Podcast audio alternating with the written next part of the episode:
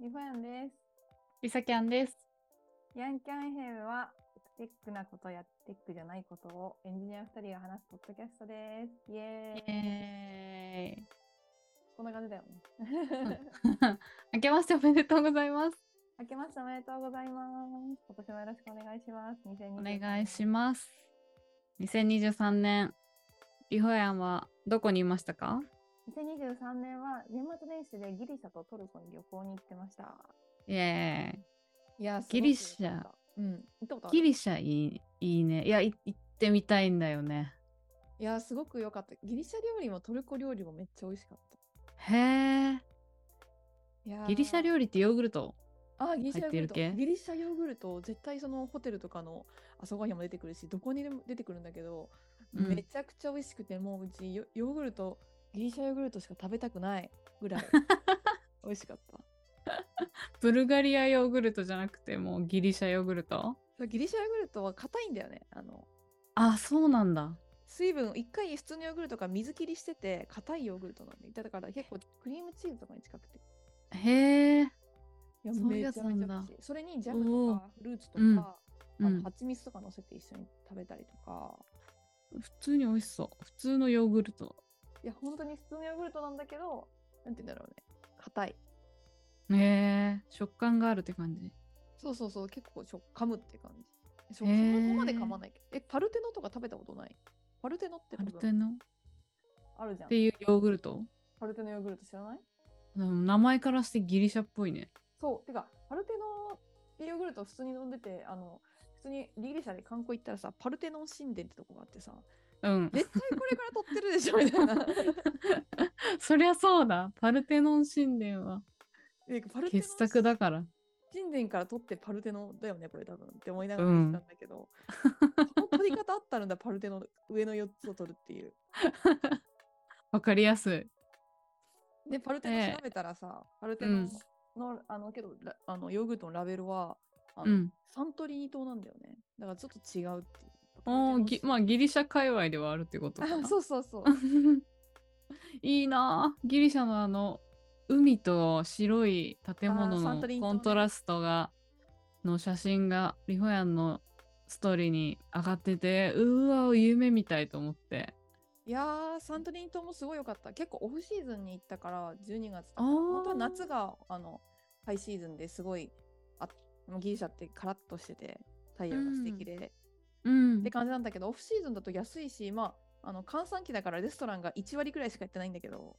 あーゆっくりするにはとてもいい時期なので、おすすめしたいなと思った。いいなぁいいなぁトルコは、トルコはね、あトルコもめっちゃ良かった。イスタンブールとカッパドキアに行って、カッパドキアであの気球とあのギうわョレギョレメっていう岩があって、すごい変わった。うんなんかその岩を見るための気球ツアーで今じゃその気球ツアーとえー岩のコントラストがなんか絶景としてにになってるみたいな感じなところに行って気球乗ってきたうわー気球もさうわー冬だと夏は毎日飛ぶんだけどうん冬だと風が強い日飛ばないとかあって、ああだからめっちゃラッキーだったけどいろい運ろよドくキドキしたそうーあうんけどすーご気い球どうだった初めて初めて気球乗ったことあるないんじゃないかなあないかいやうちうもん初めてだったんだけど、ちうょっとんだ確かにめっちゃ怖かった。なん かあまあこええ意味不明じゃないだってあの命綱とかつけないのにさ空中に浮くんだよあれ。確かに なんか人もさ棒30みたい人ぐならそうゴーみたいなうん3 4 0人ぐらい乗ったものがえー、ゴーってして飛ぶんだけどうん膨らませ方も面白くてうん なんかめちゃめちゃでかいやつあのでかいその気球の上の風船みたいなところ横にしてうんめっちゃ風吹き込んで結構丸くした後火でうん温めて、そのあの横になってる風船を縦にあの暖かくした空気によってしてそれに乗せて上に飛び出すみたいななんか何を言ってるんだ、思いついた人やばくないみたいなむしろバカなのみたいなすごいな確かみに確かに考えがバカだよねそういや確かに確かでにしかもさ降りる時わかるどうやって降りるか知ってるえー、最後みんなでなんかカゴのカゴえその下の乗るとこのカゴにうん綱みたいなのがうん引っ張ってこうやって90度、自分が背中から降りる形になって、え 最後、ゴロンえ終わるんだよ。え、リホヤンが引っ張るのいやなんかじゅぎょ乗ってる人みんなで、そのまあ、うん多分いろんな降り方があると思うんだけど、まうあん最後だって、その、ポスンってなったり、前に行ったりしたら困るから、多分あ手綱を自分の方に引いて、なんか普通によ、うんあのアトラクションとかがあるみたいな手綱みたいなやつを手前に引いて、みんなうでん背中に引いて、背中から降りるようにして、なんか、なんて言うんだ ろう、寝そべる感じで、最後、終わるみたいあ。な。すんってそうそう、マそう、ジで知らなかった。そう、だからな、んか、おろしてもらえるもんだと思ってた、普通に。あ、けどなんか途中からそれに、なんていう、今のは多分、今はそんなことはあんまなくて、その途中でいい感じで下ろしてくれたりもするんだけど、基本的なうん流れとしては、あの、寝そべって、 終わりなんだけど。へええ。だから、めっちゃリスク高いし、な、 何、何、しかも、なんていうんだろう、温めていくコストも高いし、しかも、その操縦性もさ、すごい、まあ、できる人はできるんだけど、その、あの、うん。あの方向を変えたり、基本的に風の流れにそういうようにしかできないから、うん。トップ吹いたらできない、すげえもんだなと思っ確かに、めちゃくちゃなんか物理だた。ね。そうもなんか、 う、自然を生かして、私でもわかるような法そう則で 浮いてるんだね。 びっくりした。しかもへえめっちゃ高くまで上がるんだけど、これ、命綱なしで、お死ぬやんって感じであって。だから、そうだよね。パートナーが結構、高所恐怖症なんだけど、 うん。ちょっと無理になってた。ああ。 まあ、下から見たら綺麗だったろう けどねそ。う ね、そうそこをね。 そうそうそうなんや。いやー、いいね。ゆ旅ざき行ちゃあのんと行ってていい。あ、旅行大好きだからね。うんゆ。ざきゃんの年末年始。私の年末年始は、まあ、夫のご実家にお邪魔して、いいなさー日本酒一升瓶母がくれてたやつ3人で開けてその後ワイン1個開けてあの、いいなー夫の弟さんとずっと喋ってたんだけど うん。次の日よくよく聞いたら 本人は私と喋ったことほぼ覚えてなくて ええなんかなんかみんなほんと二日酔いもなくおあのおめでとうございますって言って起きてきたんだけどなんかん本当に忘れてて2本目のワインのことをすっかり忘れててそのへー弟が、で私とすごく本の話とかあのノーションの話とかしてたらしいんだけど全部忘れて てで私はなぜかアマゾンでめちゃくちゃ本を買っててそのだからおすすへーめしてくれた本を多分 Kindle でもうめっちゃ買ってて購入履歴が残って てやべえってなってもう大笑いしてー始まりまし。いたいそうださえ、ちょっと待って、ちょっと待って。 あの、年越しそばとかおせちとか食べたのああのお母さんが全部用意してくれてえー、あのねお父さんがタチウオ釣りが得意なんだけうどんタチウオを釣ってきたのをしゃぶしゃぶにして食べるというねえあのこの世で一番美味しい料理を食べて食べさせてもらってでその締めにお蕎麦を入れて年越しそばとして食べると いうびっくり狂いそう。それは辛い。も狂いそう う、もう、もう、そういうおせち、めちゃめちゃ高くてさ、アメリカ。ああいくらだっおたっけせなち料理うんうんうんそ。そんなに美味しそうでもないものが、あの、なんていうんですか、何万以上みたいな感じでするから、10万とかするからうんうんさ。そうね でもお母さんが全部作ってくださってたから私はただローストビーフを薄く切っただけだえならんだ、けそれどで釣るの難しいから。 優しいなみんな。もうリスちゃんがのおかげだねとか言って言ってくれてもうほんと甘やかされてるんだけど。いいやでもー本当に美味しい本当に全部美味しかったですお母さんありがとう。いいいや、うちらもあの年末を感じるためにか、ちっちうゃんいキャリーケース行ったんだけど、その機内持ち込みしかできないキうャリーケーんス行ったんだけど、その4分の1ぐらい使ってでも、どん兵衛じゃなくて、あ緑のたぬきを持ってった 。わ美味しいよ。よね美味しいよね い。や、もう、なんていうのあの、海外の旅行行って、海外料理でいろんなもの食べて美味しいけど、やっぱ途中で日本食が絶対恋しくなるとき来るじゃん。うんだから、緑のたぬき持ってったんだけど、緑のたぬき、あんなに美味しいと思ったことないっていうぐらい美味しかった。うんよかったね。で年越しはそれで。そうそうそう、年越しの前かなぐらいかうんな。。カップヌードルも買ってったんだけど、うんカッ。プヌードルってしてたなんかあれ、ににあの国ごとにカスタマイズされてて、へえ。全然違う味なんだよね。うん。そうなんだ。これじゃねえ感すごかった。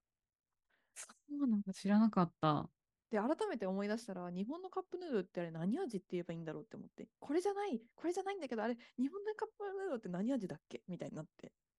えー、カップヌードル味。ね、だよね、あれ、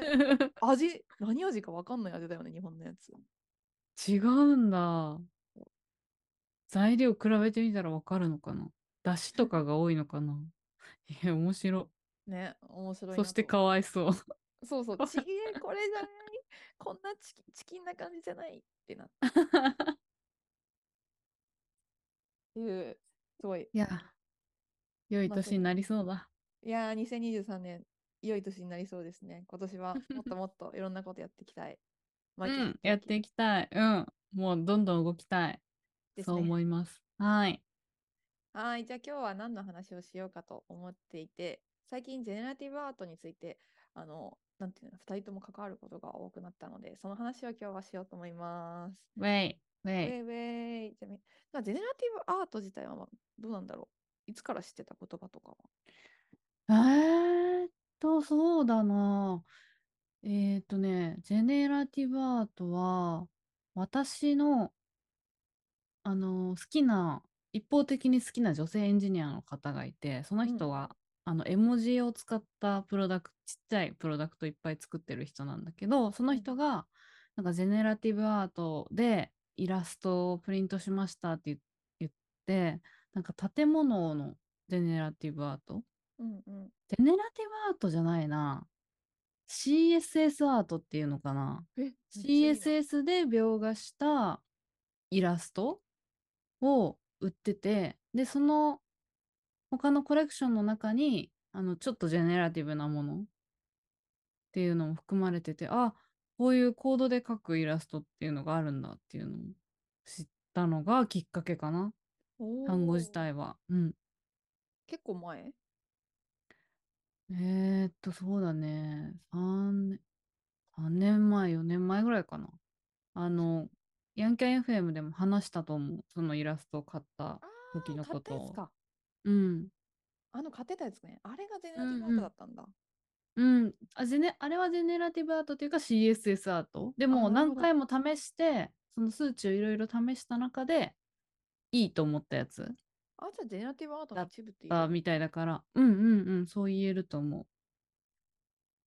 そうう。そうですね。はい。ちょっと調べたんだけど、ジェネラティブアート自体は1965年かららしいよ。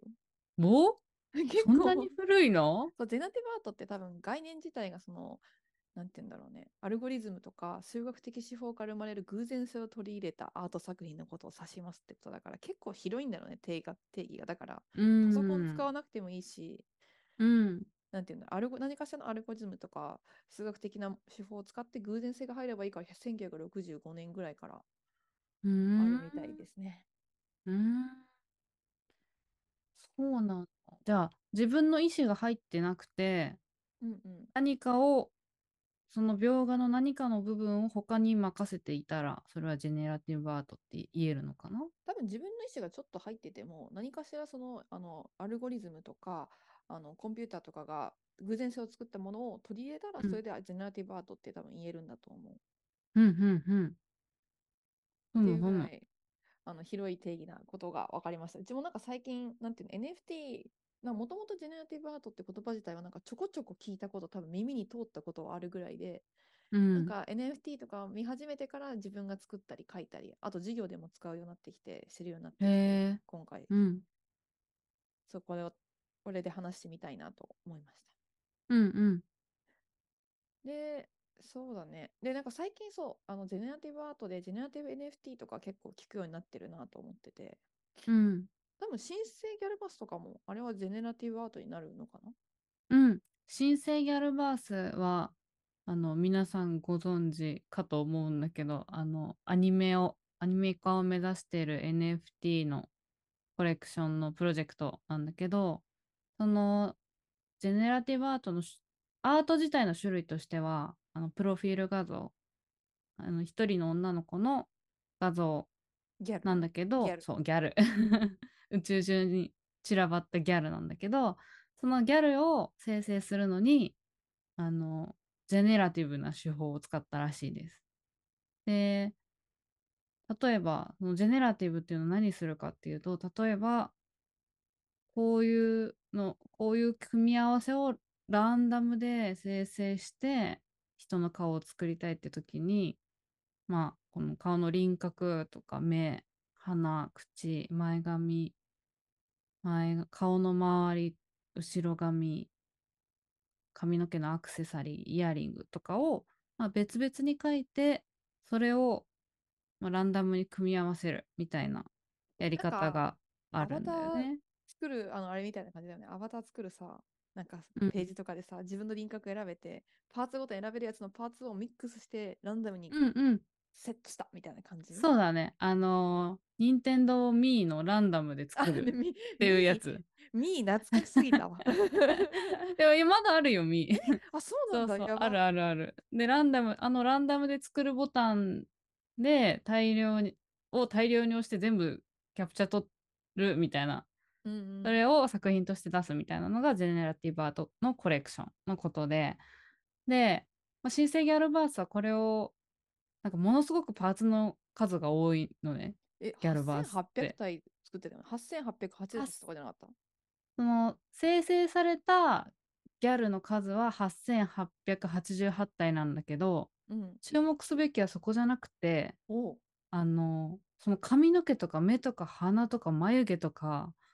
洋服とかのパーツうん。それぞれのパーツの種類がむちゃくちゃ多いんだって。えあなんか普通はなんかまあ500とかあったらもう立派な200種類例えばパーツを変えたら結構何種類も作れるじゃん。うん。もう、そ例えば目の色が。うん。そうそうそう。自分あの同じ顔に見えて目だけ変わればまた別の絵になるからさ。うんうん。でもそうじゃなくてギャルバースは2000以上のえパーツがあったらしいのね。でそれでえ、書いたってことうん書いてたんだっ2000て。パーツ書いたのやば。そうしかもそれが22層に分かれてて背景から後ろの髪の毛からなんかそのイヤリング耳の飾りとか目とか眉毛とかキラキラとか唇とかこれがもうにマックスで22層あってその22層それぞれに当てられたパーツがめちゃくちゃあるからもうコードで書くのは無理だっていうことになってあブブエノアートっていうウェブサービスを使ったみたい。おう、その、で目の。うん うん。そうそうそう。で、ブエノっていうのは、なんかその、このレイヤー、そう、ウェブサービスなんだけど、あの、例えば、背景のレイヤーに、背背景画像をいろいろ入れて、背景はこれで。で、その手前には、人の輪郭を置い置きたいから、そのり人の輪郭はこの画像だから、この5種類の中から選んで適当に置いて、みたいな。なんかそういうのを設定していくと、勝手にジェネラティブ、ジェネレートしてくれる。組み合わせを一気に作ってくれるっていうサービスなんだけど、まあ、ギャルバースはそれに突っ込んだら、もうキャパオーバーしちゃったらしくて、ブエノババアがブエノが キャパオーバーしちゃったらしくて、で、もの、あのーらしいです。 で、そのギャルバースとか、まあ、ギャルバースに限らないんだけど、結構そのジェネラティブアートって、なんだろう、ポケモンカードみたいな特性があって、こういうのはキラキラはレアみたいなのをつけて価値を上げるっていう特徴があるんだけど、そういうのもブエノとか、ブエノで設定できるらしい。へえ。ベノはで NFT を作るのどっかしてんのそれとも、ただのジェネラティブアートを作るだけアート作って、そのまま出あせる。。 NFT ああ、なるほで、えっと、ロイヤリティというか、そのブエノで生成したやつがあ流通したら何パーセントもらえますね、みたいなのが決められる。ど。へえ。そうそうそうそうそう。え、ベノ使ったいや、そ一うだ回あの、お試しで使える、使った。けどすごく楽しかった。なんか例えばこの例えばサングラスかけてる子をめっちゃ貴重にしてへーとか入れると、まあ、全体の NFT の数をセットするとちゃんとそのうちの数パーセントだけがサングラスつけてる子になったりとかあの元からサンプルデータが入ってるから触ってみたらすごく面白いしすぐわかると思う。じゃあなんかえジェネラティブアート作って NFT 出したいって人には結構ブエノ使ったらそれだけで完結しちゃうのうんと思うんう。うん、いやーすごい楽しい感じです。なるほどね。便利サービス。そうですね。で、ジェネラティブアート、NFT、例えばなんか、そう。何を落としたっけあ、そうそうそうそう。ジェネラティブ NFT って、なんかアートから急に NFT にどうやって親和性高くなったのかっていうのを、それうちが調べたんだけどさ。 うん。なんか一番最初、一番最初じゃないのかなあの、クリフトパンクをやってる人の出した、うあんれ。なんだっけオートグラフ、グラフズっていうやつが最初ジェネラティブアートをやっ作っジェネラティブアートと NFT を結びつけたらしくて、これが結うんう構ん爆発的に人気に出て、あの、ジェネラティブアートと NFT が結びつくようになってきたらしい。へえ。まあ、確かに考えてみたら、なんかジェネあの、スマートコントラクトってさ、なんて言ううんんだろう、あの、ブロック上でランダムに何かデータが作られて、なブロックでじブロックチェーン上でなんかデータが作られて、それからアートを生成して、それの証明書を作るっていうので、なんて言うんだうんろう、めちゃめちゃジェネラティブアートとすごい相性がいいよなっていうのを、なんか改めて思って、うそんれ。最初に思いついたのマジすごいなって思った。その、あなんていうんだろーう。スマートコントラクトっていうブラあのブロックチェーン上に載せるものとアートを結びつけて、ジェネラティブアートを作るっていうのを。でしかうんうんもうんそれができるまで、その時何できるかわかんないし、もうそれを変う更することもできないっていう、なんかその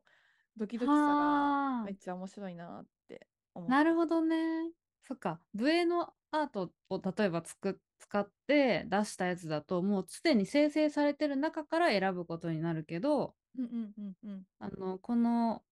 例えばブロックチェーンと組み合わせることでもう、その瞬間に、コントラクトが実行された瞬間に何かが生まれて、生まれるから選べないし、なんかちょっと宝くじ的なあ、そうそう、多分最感初じもはある。うそん。のドキドキと楽しさと、うんうん。が紐づいて、あの、で、なんか、可愛いのが出たら、それで高価な価値がついたり、なんか、そういうの、いろんなところから、そのうんジェネラティブアートとジェネラティブ NFT うみんたいの、なんか、流行り、流行りが出てきたっぽいなと思った。へえ、もう全然違うもんね、なんか。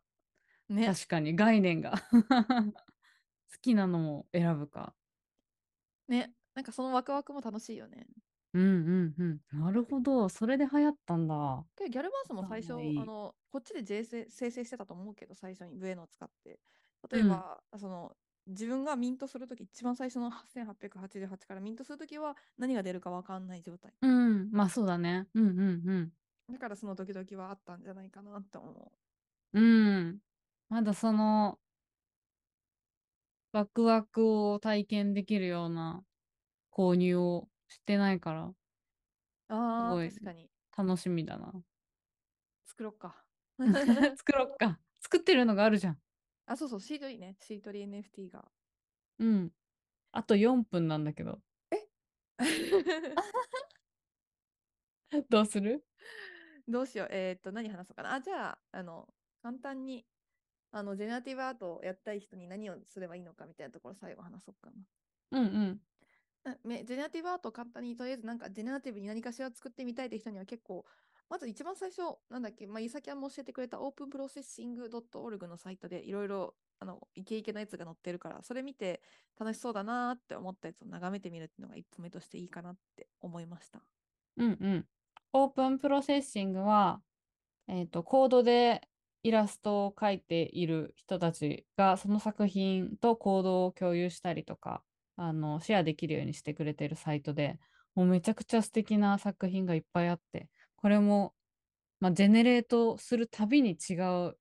ものになるから、試すだけでも楽しいよね。そう。で、しかもなんか結構 P5JS とかっていうライブラリ使った人で公開してくれてる人はもうそのままなんか自分でちょっとカスタマイズできたりもするし、もうみんなさ、えすごいのがさ、コード全公開してるよね。すごいようね。んうんうんうん。なんかオープンソース的な感じで、GitHub みたいな感じでなのオで、なんーかプンにしすごいてくれてる。そういうのを使って勉強っていうか、あ、こういうふうに書いたら勉強できるんだってところから、なんか、おあのゼナティブアートやってみたい人やってみると、すごくいい楽しいかなって思った。うん。ね。そうで、P5JS 自体もすごく簡単で、なんかウェブエディターがあって、クリック一つで P5JS 試せるので、なんかオープンプロセッシングで面白いなと思ったやつ開いて、なんか P5JS でちょっといじってみるってところから P5JS 学んでいったりとかやってみると、なんかすごくいいんじゃないのかなと思いました。で、うん。 P5JS 自体はうち超めっちゃ授業で使ってて、あ、そうなんだ。でもうんめちゃめちゃ使って、P5JS 使う授業ある。そうなんまあだプ。ログラミング学ぶ授業、まず一番最初 P5JS を学ぶみたいな、だから、アートだから。楽しい。やばいよね、それ、そんな楽しいことして単位もらっちゃっていいのみたいな感じ。 本当だね。そう、で、 なん か、NYU、ニューヨーク大学自体が、この P5JS みたいな、スポンサーみたいになってて、P5JS 自体は OSS というか、そういうコミュニティなんだけど。そうなんだ。だからもう、そこに通ってる。るんだあね。だから、そう、あの、作った創始者みたいな方とかの講演も聞けたり、もうめちゃめちゃ P5JS と、ねズブズ ブの、ズブズブズブズブリオや。あのーやってるので、だからゼネラティブアートとか、なんかもうちょっと楽しい、すごく楽しいなっていうのをやり始めてすごい思ってるから、うん。なんかこれからもいろいろやっていきたいなと思ってる、いろんなもの試したり。そうだね。コードでイラストを描くのは、また別の、手で描くのとは別の楽しさというか、もうそれこそそう自分でも想定してない偶然で、めちゃくちゃ綺麗なものが生まれたりするから。それがいいよね。うん。なんそか、れいいようね。ち絵描くのとかすごく好きじゃ、好きじゃないって言い方あれだけど、あんまり得意じゃないから、得意じゃないっていうか、だから、なんて言うんだろう、こういうゼネラティブとか自分が好きなプログラミングと掛け合わせてアート作るっていうのはすごくやってみたいなと思いました。うんうん。 あと1分だ。あと1分ですね。これ何があと1分かって、ズームがあと、うちが無料アカウントだからって。 じゃあ今日はいこつ終んわなるかわ感じ。かんない。 オッケー。じゃあ、えっと、今日はゼネラティブアートについて簡単に説明しました。これからもハマっていきたいと思うので、あの、ぜひ、またやりましょう。なんていう、また話せたらいいな。うん。じゃあ、ま次回もた次回もよろしくお願いしまはーい。コメントよろしくす。ね。そうです。バ